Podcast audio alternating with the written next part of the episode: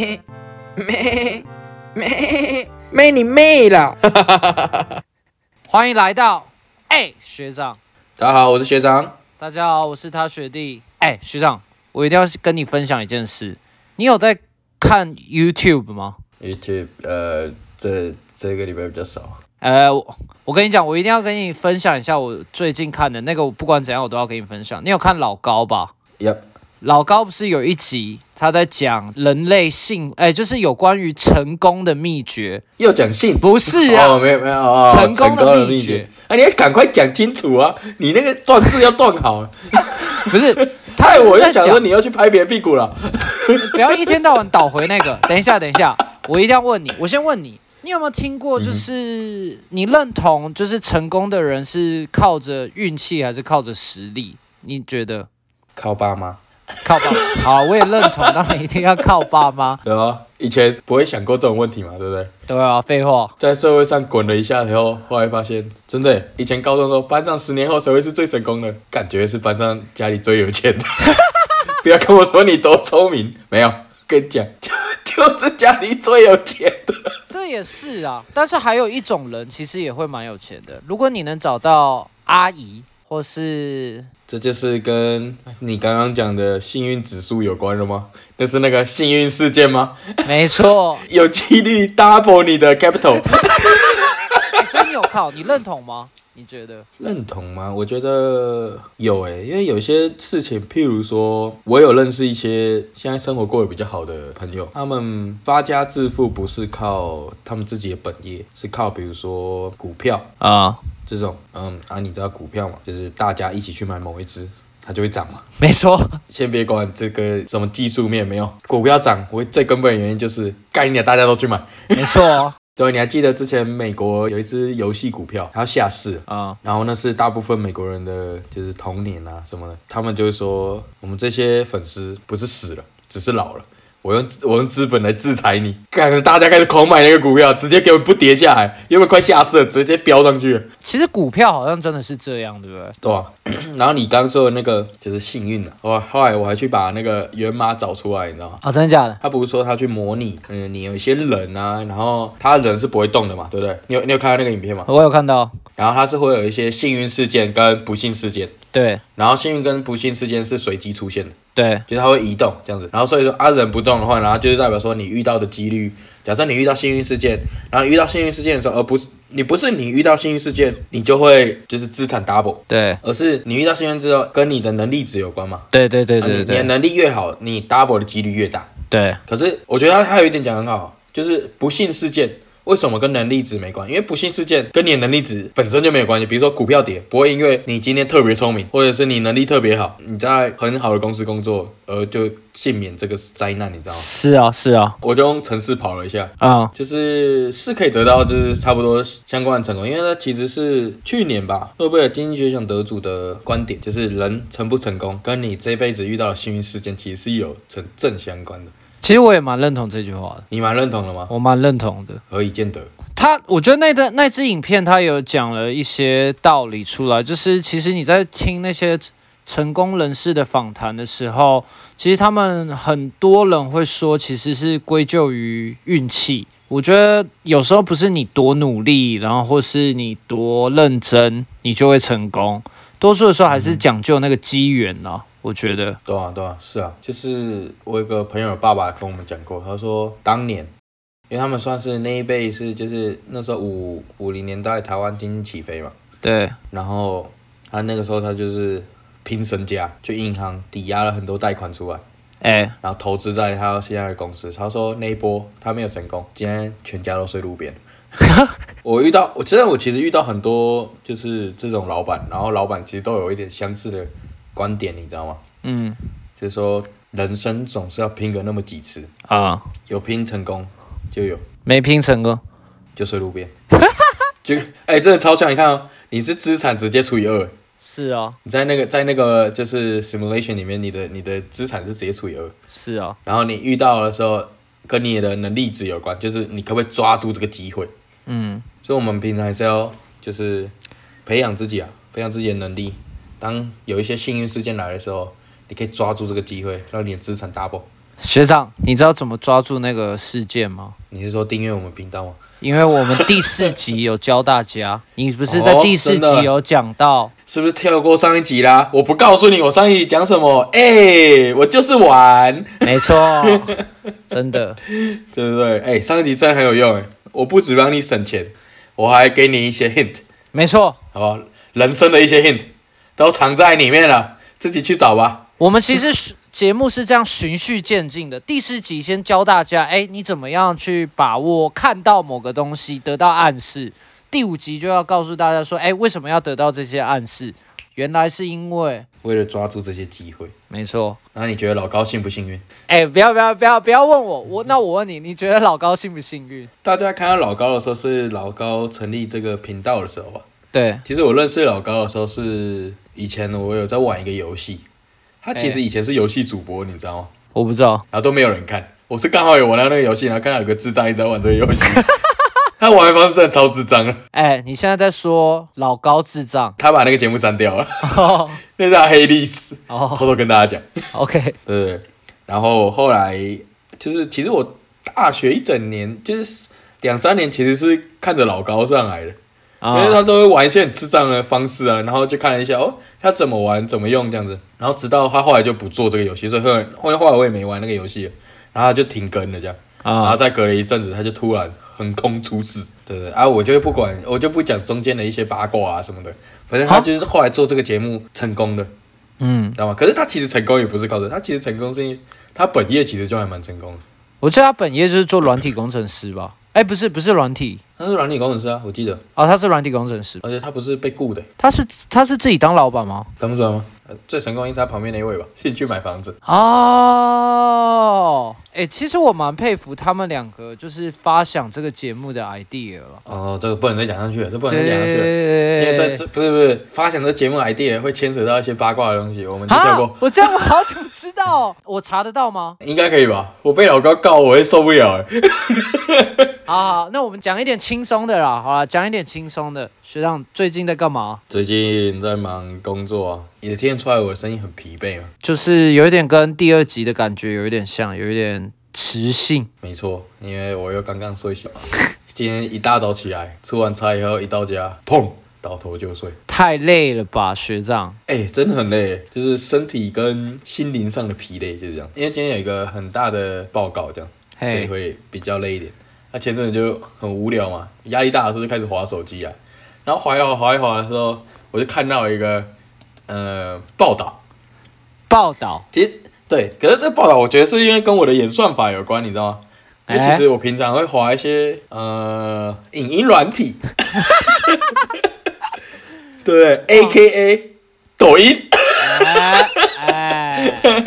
对，滑一滑，而且。我还是抖音的专业用户哦。你是国际版的还是？国际版叫 TikTok。抖音就叫抖音。懂了吗？懂了。好，对，我懂了。然后那时候我就滑一滑看，因为有时候会看别人做咖啡啊什么。然后那时候我就看到有一集，他说什么创意式咖啡，我就看了，我就在那边点他做，他就拿那个就是你知道平常调酒啊，不是会调那个柠檬啊什么基底的，就榨那个柠檬汁，然后不是有一个就搅的那个棒子，就是让他在那边搓啦，对，就搓的那个棒子，对，他就拿那个棒出来啊，然后拿一个杯子出来，他就把一颗黑黑的皮蛋丢进去，开始搓。你说的是皮蛋吗？是那个？没错，我说的就是皮蛋豆腐的皮蛋，然后他开始搓，哇靠，他洗那个棒子。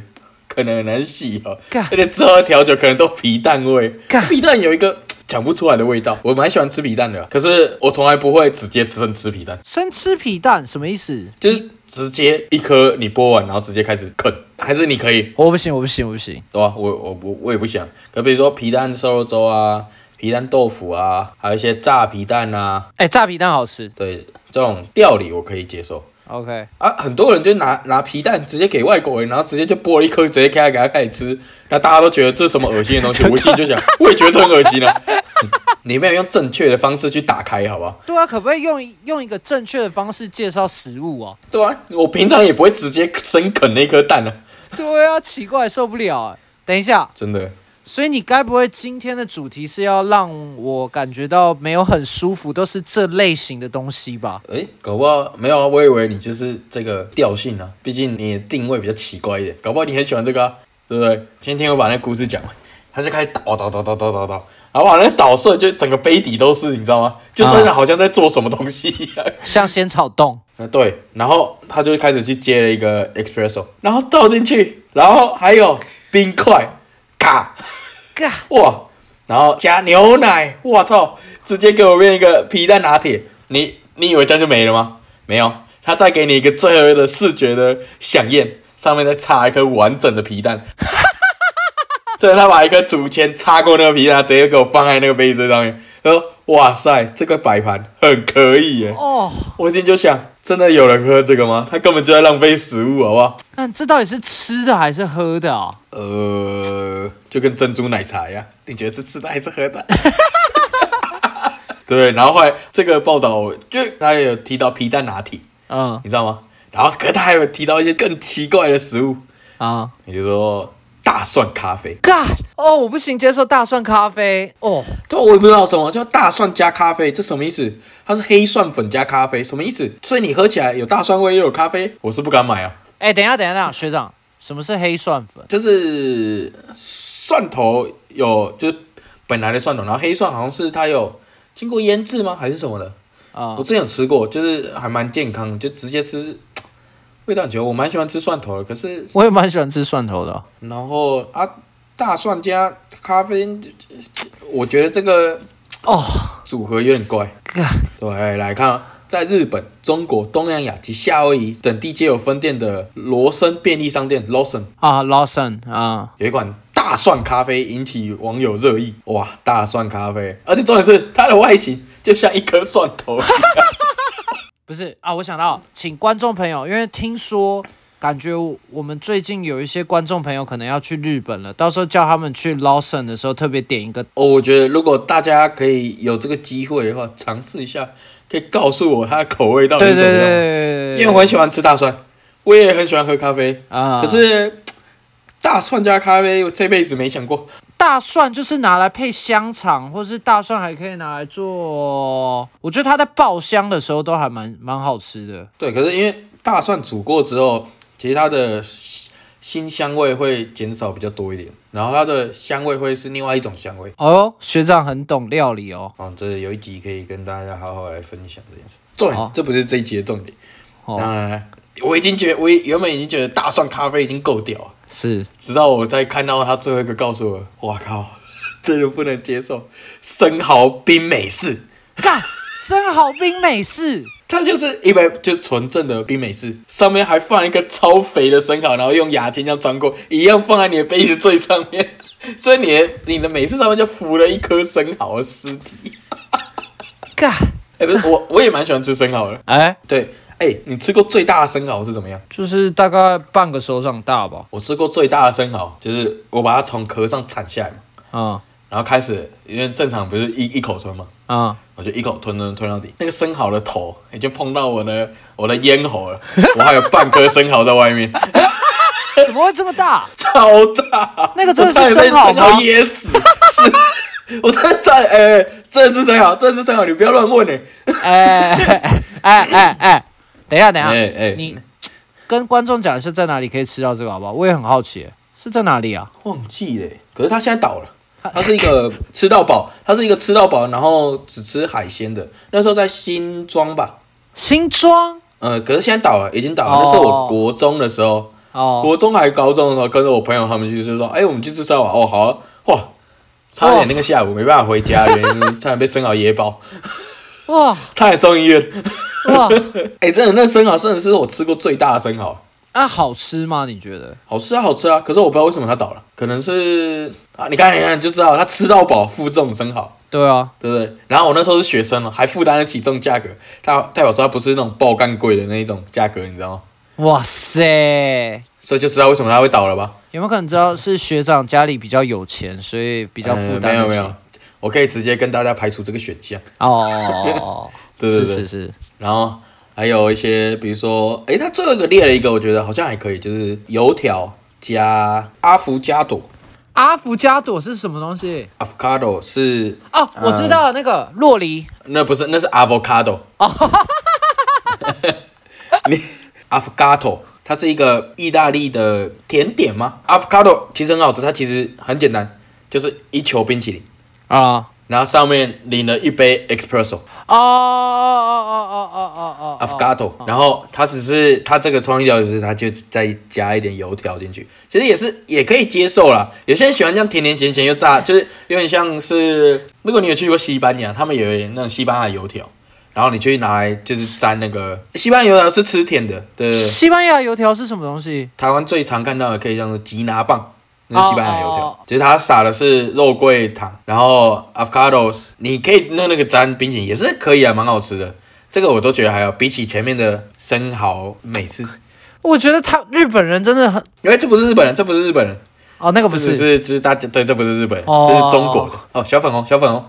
我真的不行哎、欸，说真的，这些创意料理不知道是我不懂创意，还是我不懂料理。我觉得是我们不懂享受哦，因为贫穷限制了我们想象。没错，可能有钱人的快乐我想象不到，因为我不是有钱人。最后一个，我真的觉得这很屌。等一下，我不知道为什么这些料理。等一下，这次你要让我们猜嘛？好，我让你猜一下。对，我让他就是有点代入感，然后让他有点参与感一点。对。来，这个最后一个料理啊，也是跟咖啡有关。又是跟咖啡。我为什么大家很喜欢拿咖啡做文章？干嘛？对啊，是这样。咖啡哪里惹到你了？我们好好喝个咖啡不行吗？对啊，奇怪。来，刚咖啡放了什么？皮蛋嘛，哎，不是，皮蛋是放在下面哦，上面有一颗，哎，上面有一颗，哎，让大家有一个视觉的冲击，好不好？不止让你有口感上的享受，也有视觉的冲击。对，放过皮蛋，放过生蚝，来，再给你猜一个，又要在咖啡上面再放，没错，咖啡上。来，我再给你一个提示，之前装的都是用杯子，就一般的咖啡杯就可以了。对，现在还要用碗装，就是那种就是深度比较低的那一种碗啊。然后可是口径比较大啊。然后上面要放一个，然后就是你下面就是正常的拿铁啊，然后上面有打奶泡那一种啊。然后上面再放一个什么东西？哇，好难哦。然后是要用碗，就因为那个东西比较大一点，所以需要用到碗。你不要告诉我放鸡腿哦，或排骨哦。哇塞，我觉得台湾很多人会杀了你，应该不是。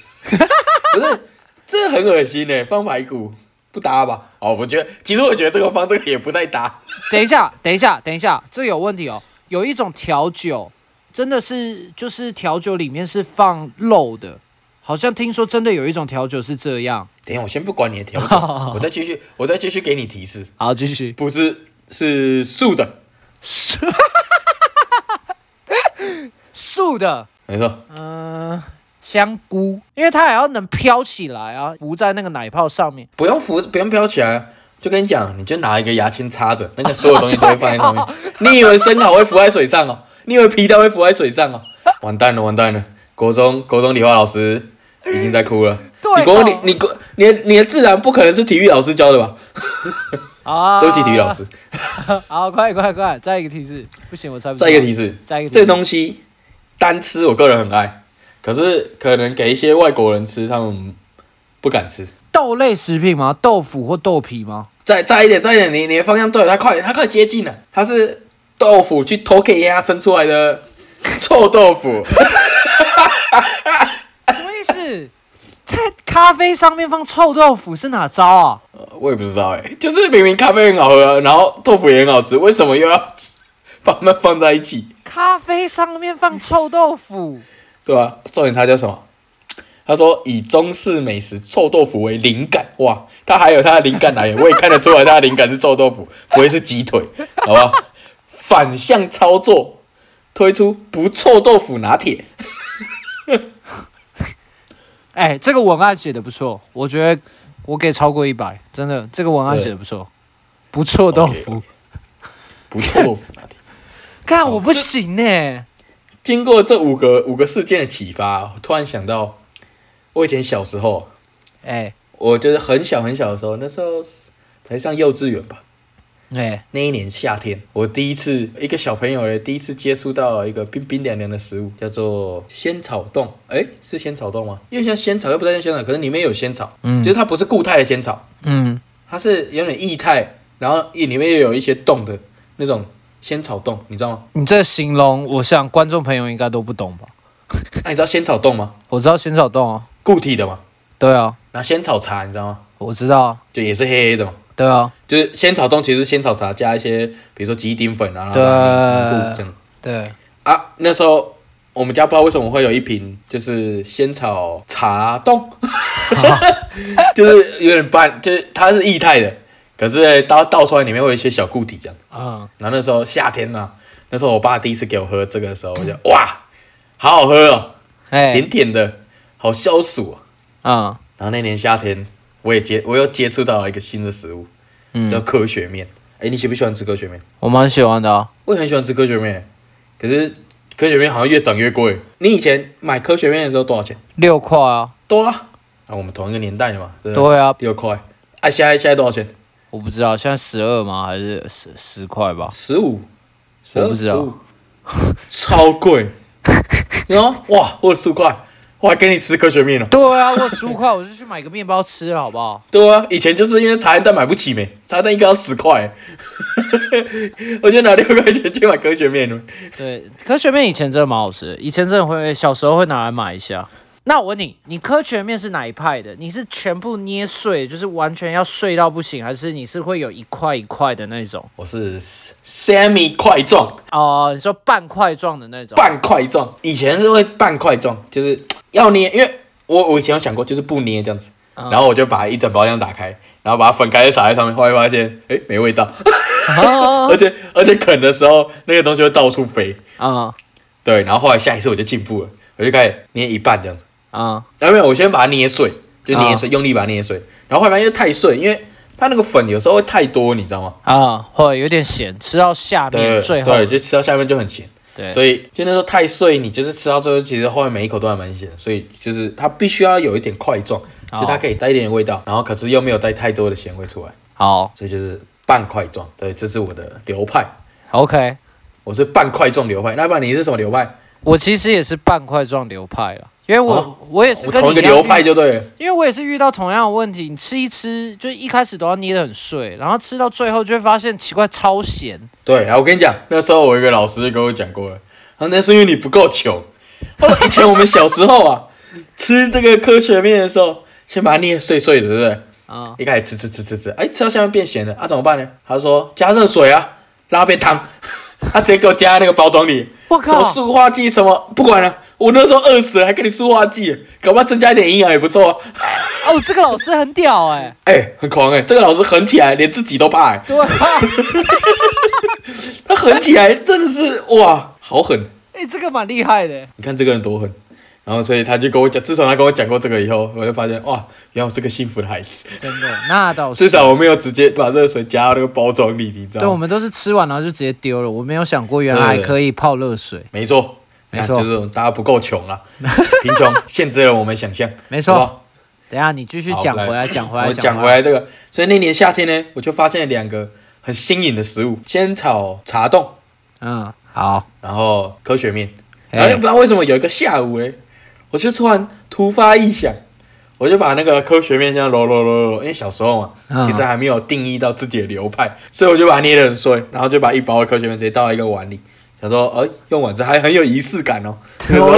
小时候就知道，小时候就知道生活要有仪式感，没错。然后我那时候就从冰箱拿出一个冰冰凉凉的仙草茶冻 ，OK， 开始往碗里倒，哦。因为那个时候没有，那个时候的就是因为幼稚园嘛，那时候想法就是有加法而已，你知道吗？我很喜欢吃，科学面，我很喜欢吃仙草茶冻，对，然后我就会觉得，哎，那2个泡在一起，应该同一时间可以吃到2个你很喜欢的东西，双响炮，对，双响炮，没错，对，哎，谢谢干爹，谢谢干爹。谢谢干爹，哎，然后那个时候我就这样加完以后，把那些东西全部就收一收。我还记得先收拾才能享受，你知道吗？所以把那些东西先放回冰箱，然后把那些垃圾先丢到垃圾桶。是。然后那时候我爸走出来看了一下桌上，他说：“你在干嘛？”我说：“我在把2个很好吃的东西加在一起啊，看看会不会更好吃。”哎，这个 idea 是跟这个是一模一样的。哇，对，可是我跟你讲，我当时我爸他就把这个全部拿去丢掉。哦，所以你没吃到？我没吃到。我爸后来他又拿一包科学面，他说你要吃科学面就好好吃科学面，你吃了科学面，你再喝仙草茶冻，就是没办法，两个加在一起他们会不好吃。所以那个时候我意识到了，不是1+1永远等于2的。不是，学长，我觉得不是这样讲。我觉得是因为你没有吃到，所以代表说我们刚刚言论其实是错的。其实搞不好那一些料理都是因为他既喜欢吃臭豆腐，又喜欢喝咖啡，所以双响炮的概念想要让同时喜欢这两个的顾客可以同时享受。其实他们还是会觉得，就是跟我小时候一样。对，就是觉得1+1的快乐。对，1+1的快乐，没错。可是有时候1+1不会等于2。来，怎样？有时候1+1会小于2。什么时候？譬如说我的仙草茶冻。哎、欸，真的，他这个那时候我爸出来，他真的傻爆眼。觉得为什么仙草茶冻会躺在科学面上面？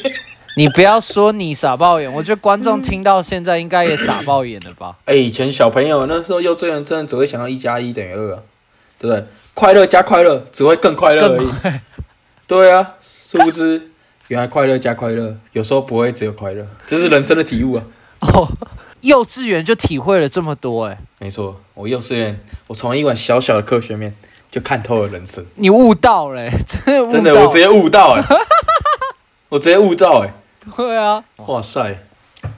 我记得我前几天去找我朋友，嘿、hey ，上礼拜对我上礼拜去找我朋友，哎、hey ，那时候到我朋友家的时候已经就是很晚了，这样子， 然后他就说。哎，你吃饭了没？我说还没。啊，我冰箱里有那个就是异国料理，然后我们等一下微波来吃就好。然后我们就是我就等他就是微波来吃这样。他说、你有吃过非洲料理吗？我说啊，你有吃过吗？我没有吃过非洲料理，非洲有料理。哎，靠北！哎，大言上他啊，这个烂货！什么非洲的料理？干嘛？你以为非洲人都啃树，我追着狮子跑？我不是这个意思。你这是什么言论？没有，抱歉，我讲错。我说哦，原来有，我没吃过，我贫穷。哦，你是说原来有一个流派是非洲的吗？对。有，讲话讲清楚，我讲他断清楚。抱歉。对不对？他就说，我说哇，我没吃过非洲料理耶，啊，不然吃吃看好了。然后就那时候就是我反正就一碗饭，然后配着一只。非洲的鸡腿，就是非洲口味的鸡腿，然后还有一个非洲咖喱，就是有点排骨咖喱的那种感觉，然后就吃了一口，哎，那个肉好嫩哦，一缩就脱骨这样，脱骨啊，很软很嫩，然后这个咖喱味，我想哇，非洲料理好特别哦，它那个口味其实是像一般的印度咖喱啊。对，然后它就是带一点点酸酸的感觉，就是融合起来。咖喱带一点酸酸的，你确定？等一下，你先继续听我讲完这整个故事。然后我就想，哇，好特别哦，因为其实还蛮好吃的，因为我没有吃过非洲料理嘛，所以想，哇，这个口味也不是很冲突，就是蛮和谐的这样子。然后我就继续吃，然后就把那个就是排骨咖喱吃完，然后就开始吃鸡腿。然后我那个时候就问了我朋友一句。因为那时候我朋友没有吃，就是我很晚到他家，我没吃晚餐这样，我就吃一吃说，哎，非洲料理都这样子哦，就是酸酸的，然后再配上一点咖喱味，其实还不错。哦啊，酸酸的，我说，对啊，不然吃一口看看，然后吃一口，哦，坏掉了，靠腰，林北把那都吃完。你跟我还想说，因为我没吃过非洲料理嘛，所以我就想说，哦，酸酸的，又配上一点咖喱，哇，非洲人很会吃哎，这口味好酷哦，没吃过，你知道，原来只是坏掉了，你洗的烤哦，咖喱就咖喱，还跟我说非洲咖喱，害我以为酸酸的很正常。你确定你朋友跟你好吗？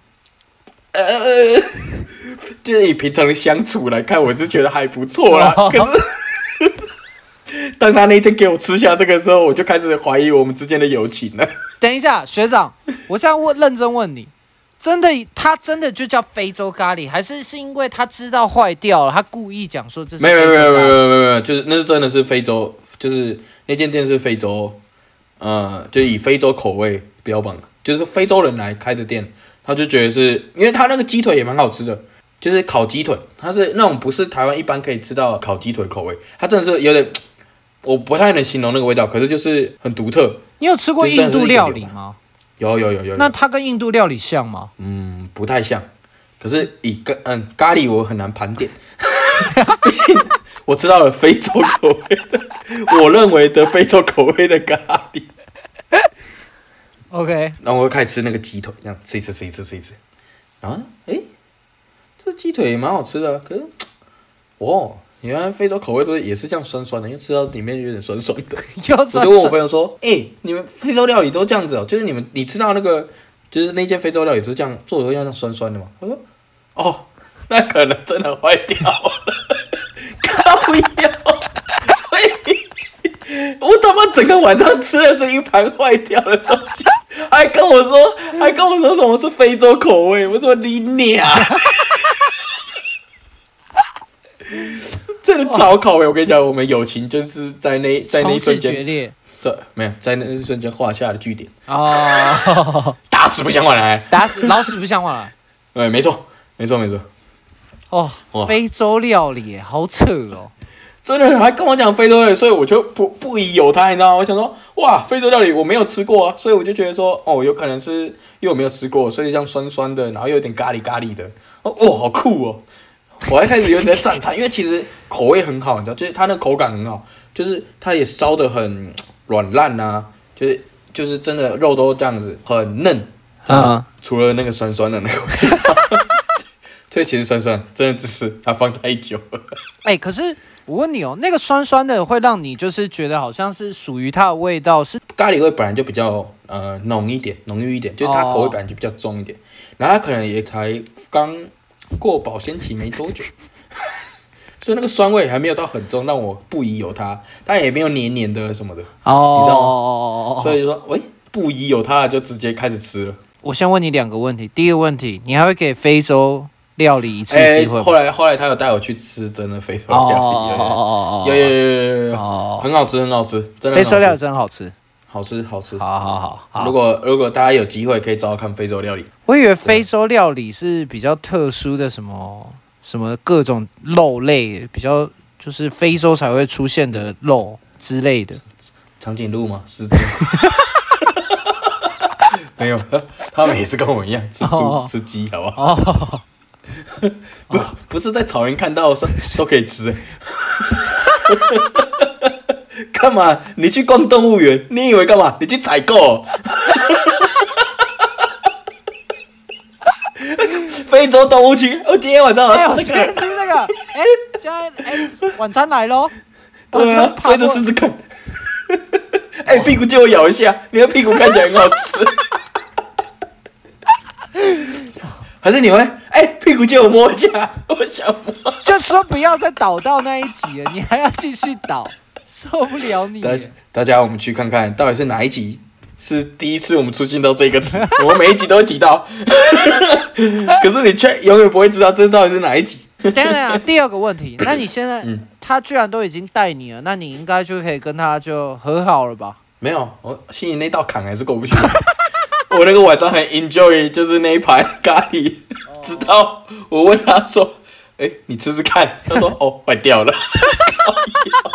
真的超级垃圾的，然后还是很感谢，因为其实他其实是出自于我没有吃晚餐，所以他就是特别花了很多时间，因为其实他也刚下班很累哦，你知道吗？然后他就是特别做了就是就是一小桌的菜这样子是给我吃，是，然后我吃完以后就哇，就是有点 shock 到，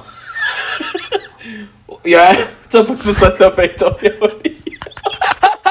我心中的觉得非洲料理不是他给我吃的那个非洲料理，哇，好扯哦！不是啊，但是这个是坏掉的啊，有没有比较有趣一点的什么？有啊，因为大学的时候会有室友嘛，对啊，然后那时候，有一次我们在煮火锅最不会出问题啊，对，大家都觉得火锅不会出问题、啊，因为你没有那些天兵室友。那时候我们就吃到没有东西吃，你知道吗？然后那时候我也吃饱了，然后我就去赶快去，我就去洗个澡啊，出来，然后就看到一下，哎，我怎么另外两个室友躺在地上？因为我们在地下煮火锅，就是空间有限，你知道吗？以前大学的时候，学校宿舍空间有限，所以你没办法放在桌子上煮啊什么之类的，所以我们就放在中间的地板上。嗯，哎，怎么两个人铺在巧拼上面，在那边看着那个火锅锅底？然后，哎，他们在吃什么？我就看了一下，哎，他们怎么有面？我记得我们没有面啊。然后我就去问他说：“哎，这是什么？”他说：“哦，这是鱿鱼丝啊。”他就把鱿鱼丝给我丢到羊肉炉里面开始煮，开始吃，然后哦，哎，很好吃哎。那是真的好吃吗？我怎么可能会吃？那时候我觉得超级像地狱料理的。想要他到底在干嘛？因为他有那个 Costco 卖一大包的那个鱿鱼丝，你知道吗？他就开始往里面丢，然后看，哎，真好吃哎。哎，可是我觉得这个可能会好吃哎，我觉得。哎，对，我跟你讲。这是多年后，詹姆士有替他平反这件事情啊、哦！真的假的？对，在去年吧，去年我看到一个报道，詹姆士说什么说创意料理什么什么，然后鱿鱼丝面，然后他就传这一篇给我，他说我就不告诉你我当时的想法有多先进了，你知道他当时被大家抨击到靠背吗？只差没有讲他是假赛短呢。哎、欸，可是我觉得，就是听起来当下听到，我觉得我是会去尝试的，因为鱿鱼丝这种东西，我觉得还行。那你有吃过你有吃过薯泥吗？薯泥我有啊，有吗？那你有吃过洋芋片做的薯泥？什么叫洋芋片做的薯泥啦？就是洋芋片，你知道吗？你把它捣碎，然后你加水去微波，微波完以后，那哒哒哒哒哒，它就变成薯泥了。傻小。对嘛，这是同一个概念，你知道吗？它就是原本已经加工过的食品，你再把它再加工，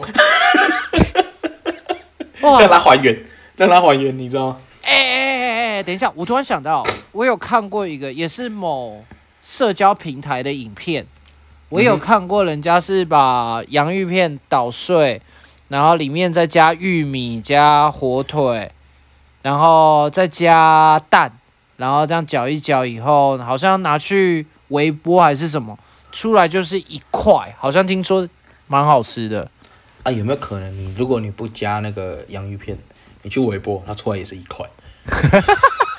有没有可能是蛋白质凝固的结果？它跟你的淀粉可能一点屁关系都没有。干，你别想骗我、欸！哎、欸，有可能哎、欸，我没有想到、啊。对没，就是一个蛋派。蛋咸派而已，想骗我、啊、也是。对，然后我跟你讲，我那个天兵室友，还有一次，对我深深记得那一次是吃羊肉，麻辣火锅，OK， 也是不会出问题的、哦，对，不会出问题。哎，不是，讲错了，因为好像是元宵节还是怎么样的，忘记了。然后我们就在煮咸汤圆，因为刚好有那个羊肉炉汤底这样子，嘿。然后一样，我要吃饱，就是我比较喜欢吃咸的，你说我吃饱，我很快就吃饱，我就去洗澡。下出来又看到两个人躺在地上，趴在地上不知道干嘛。我说他们可能想做甜汤圆，因为他们那时候有说要做甜汤啊，寝室没有糖啊。对，我问你，你有去过 Costco 吗？台湾的 Costco 有、啊，台湾 Costco 之前也很常卖那种，比如说万圣节前后，他有卖那种棒棒糖，你知道？嗯。它那棒棒其实很难拆诶，它是一个纸包，就不像是台湾便利商店的。我知道。因为台湾便利商店其实是那个塑胶纸。对，塑胶。然后它的 Costco 卖的是有点像纸，它是不是塑胶的？哎，它是纸包，所以其实很难拆。然后不知道为什么那时候寝室也有一大包。啊、嗯！我就看到他们两个人就是这样子，就是拿着那个棒棒糖在汤里这样一直搅，一直搅，一直搅。然后我记得汤底是羊肉卤，还是麻辣锅，忘了，就咸咸的又甜甜的。然后在那边煮汤，你跟我说，很好吃哎，你要不要吃吃看？我真的不行哎，哇，你的室友很屌哎。重点是什么？重点是你加，因为他们的概念就是想加糖嘛，对不对？啊，你知道那个棒棒糖啊，它都有颜色，你知道吗？哎，不是它同一颜色，就是每一个颜色都有。学长，我好想知道是谁哦！我好想知道是谁。节目下了之后跟我讲一下，我好想知道是谁哦。不用，我们为了当事人保密，就是这辈子不会再把它提出来。这可能是他的黑历史。之后他又提出一个证明说，让你知道我的思想有多前卫，这种洗刷他冤屈的证明，我就会公诸于世，这样子，就是我误会他了，好不好？他思想太前卫了，我没有办法就是跟上这个风潮。他太伟大了，学长。学长，我觉得我们这一集到时候注解一下，麻烦就是下个注解是不要尝试，好不好？我真的有一点怕，会不会有观众朋友真的？搞不好有人真的很喜欢，搞不好真的有人喜欢皮蛋拿铁啊！如果他真的很喜欢啊，你可以告诉我他喝起来长什么样子啊！我很喜欢喝吃皮蛋，我也喜欢喝拿铁，可是皮蛋拿铁我可能要考虑一下。我真的会考虑一下，不是啊？如果有人真的拿棒棒糖，然后去加在羊肉炉里面，那这样怎么办？那我觉得他可能可以跟我室友做好朋友。他们就发展了这个羊肉卤棒棒糖流派，这个从此留名千史。哇，那个味道我好难想象哦。我是没有尝了，我看着他们说：“你给我离我远一点。”不是，他每次的创意真是让我觉得，哇塞！哦，我觉得这个蛮厉害的。这就叫创意吗？还蛮厉害的啦。不是好你这样一直都说学长，我不相信你应该也是有在做菜的吧？你没有任何的创意发想过吗？创意发想，对，比较少其实。所以你就是比较会做菜的那一派的。就是我想看我们什么做料理失败了。好，我先分享我刚刚的，但我不确定这是不是失败。我刚刚也想问你一下，反正节目也快到尾声了嘛，刚好判断一下我到底是怎样。我刚刚做了一个泡菜猪肉，然后我的猪肉不知道为什么，就是我摆在冷藏，那我也必须承认它已经放了几天。然后我有注意到，奇怪，为什么每次猪肉就是放很多天的时候，它会有一点变黄？那个到底为什么？对啊，我不懂为什么会变黄是黄还是绿？还是你是黄绿色吗？真的有一点黄黄？对啊，我没有看过变黄因为猪肉买回来有时候因为自己一个人住的话，有时候可能会就是吃不完，你知道吗？所以可能就会放着，还有可能就是一开始会出血水，对，下面会有对，然后上面的肉会开始变黑我没有看过变黄或者变有点绿绿的。我是变有一点黄黄的，然后因为我刚刚做完，我就做一个泡菜猪肉。对，那你觉得？我觉得不错啊，你知道为什么吗？因为泡菜猪肉口味比较重，它可以盖过那个猪味。对，我那时候就是有一点怕，所以我才想说做泡菜猪肉。我就是因为怕它坏掉。听完这一集，你还会怕吗？是不是不会了？不怕了，至少你吃的是正常人吃的食物。没错，这倒是。想吃鱿鱼丝面吗？还是想吃棒棒糖羊肉卤？棒棒糖羊肉鱿鱼丝面我真的会去尝试。我觉得鱿鱼丝面感觉不错，它有点像鱼面，你知道吗？就小，你有看过《小当家》吗？有。有一集他们主题是飞面嘛？面飞面，这可以。他如果他去比那个料理以后，他会赢。他就很屌。人家都拿什么面粉啊，或者然后就抓鱼，没有，他就大摇大摆带一包鱿鱼丝进去，直接获胜。你怎么那么有鱼味？有鱼丝啊，你没吃过吗？当年特级厨师差点就变他了，真的就是你室友受不了真的其实说真的，小当家其实有时候你仔细想想，某一些料理其实也是蛮可怕的。他不是都做一些毒料理吗？你看他那些食物都会发光对啊，还会飞来飞去。哇，那个光！我跟你讲，你哪一天你去餐厅吃饭，那个食物会发光，你敢吃哦？记得跟我讲一下，我好想看哦，我好想看荧光料理哦。荧光料理真是先不用了。可是我可以跟你讲，那个牛腱有时候吃那些牛肉，你知道它不是会有一些绿绿的，就是反光吗？你有注意到吗？我没有，我只能说那是正常现象，那不是什么肉坏掉啊什么。所以你是自己会买牛腱回来家里处理的那种人？有啊，我会自己卤啊，自己弄啊。你会自己卤哦？该请我吃个你做的料理了吧？我们做到50集的时候，我们再来考虑一下。不是，还是就是我们假设，我跟你讲，超过超过200名观众上书说他们想吃我做的料理。好好好，我们就开放，对对我们再随机抽一下观众。对对对对，我们就是你做好，然后冷冻寄送给他，我觉得可以。没错，没错，没错，这完全是可以的。好猛哦！哎，学长，你不觉得今天讲到这边，我们好像还是少了某一个东西啊？哦，难道是每个礼拜观众最期待的 Tony a Joke 的时间吗？没错，让我们欢迎 Tony a Joke。今天呢，就是办公室有两个女人在那边吵架。你也知道，一个女人就是在你旁边大喊大叫，你已经受不太了了。那如果是两个女人，更加受不了，她就一直骂人，你在干嘛？这样一直大喊，一直吵。然后这时候，经理嘛，因为在办公室，因为他们办公室也不大啊，就是座位就只有几个人。然后经理那时候就受不了了，他就真的忍无可忍，他走过来，你们到底在吵什么？来，那个 A 女你先讲。然后 A 女要讲的时候 ，B 女又插嘴了，然后他就说好，我听不到，好 B 女你先讲。然后 A 女又不甘示弱，就是她也要讲。然后后来就这样，因为两个都各持己见嘛，那没办法了。这时候经理的理智线就断了嘛，他直接喊够了，啊哎，瞬间两个就吓一跳嘛。哦，很凶。经理又突然讲了一句话，来，丑的先讲。结果瞬间大家闭嘴了吗？闭嘴了。你知道为什么吗？原来啊，劝架也是要有智慧的啊。来，丑的先讲。懂了吗？所以这个笑话的标题叫做“劝架的智慧”。哦，劝架的智慧，没错。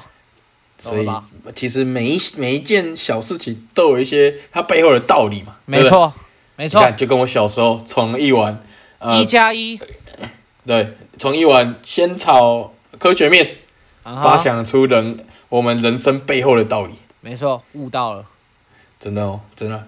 比较小看人生中每一件小事，没错，有时候就是因为这些小事背后的道理，而启发了你整个人生，没错，对不对？但不要丑的先说再见。不是我，没有说再见哦，没有。我们就叫猴子来，观众朋友，这一集可能会有大概3个小时吧。啊，帅的先说再见，好啦，各位。Okay.好，谢谢大家今天的收听。下礼拜我们同一时间，欢迎大家继续收听。哎，学长，谢谢，拜拜。妹妹背着洋娃娃，妹你妹啊，回家啦！